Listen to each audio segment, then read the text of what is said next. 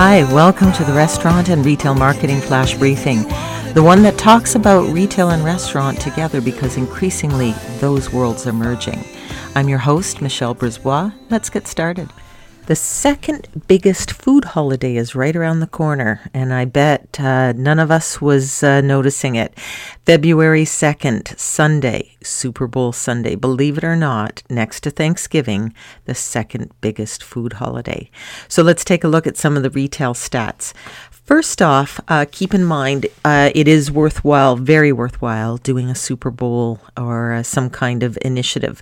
You cannot use the word Super Bowl or Super Sunday, those are trademarked. So, say things like the big game, uh, you can definitely get away with that. You can't mention specific players, you can maybe allude to their numbers. So, there are ways to sidestep it and be kind of uh, crafty about it.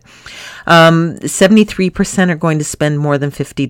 Millennials will spend the most at $118.43 each. Uh, 43% of people will spend on local businesses versus 33% spending at a chain. So for you local uh, merchants, it's a chance to shine. Uh, 30% will do their shopping a week in advance, with 69% doing it the day or two before. Um, and uh, there will be uh, 1.33 billion chicken wings consumed and 12.5 million pizzas.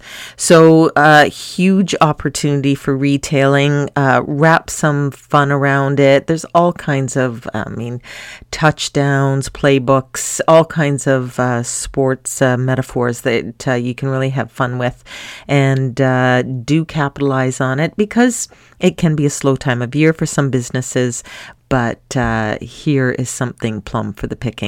Talk to you tomorrow. So come on, let's get out.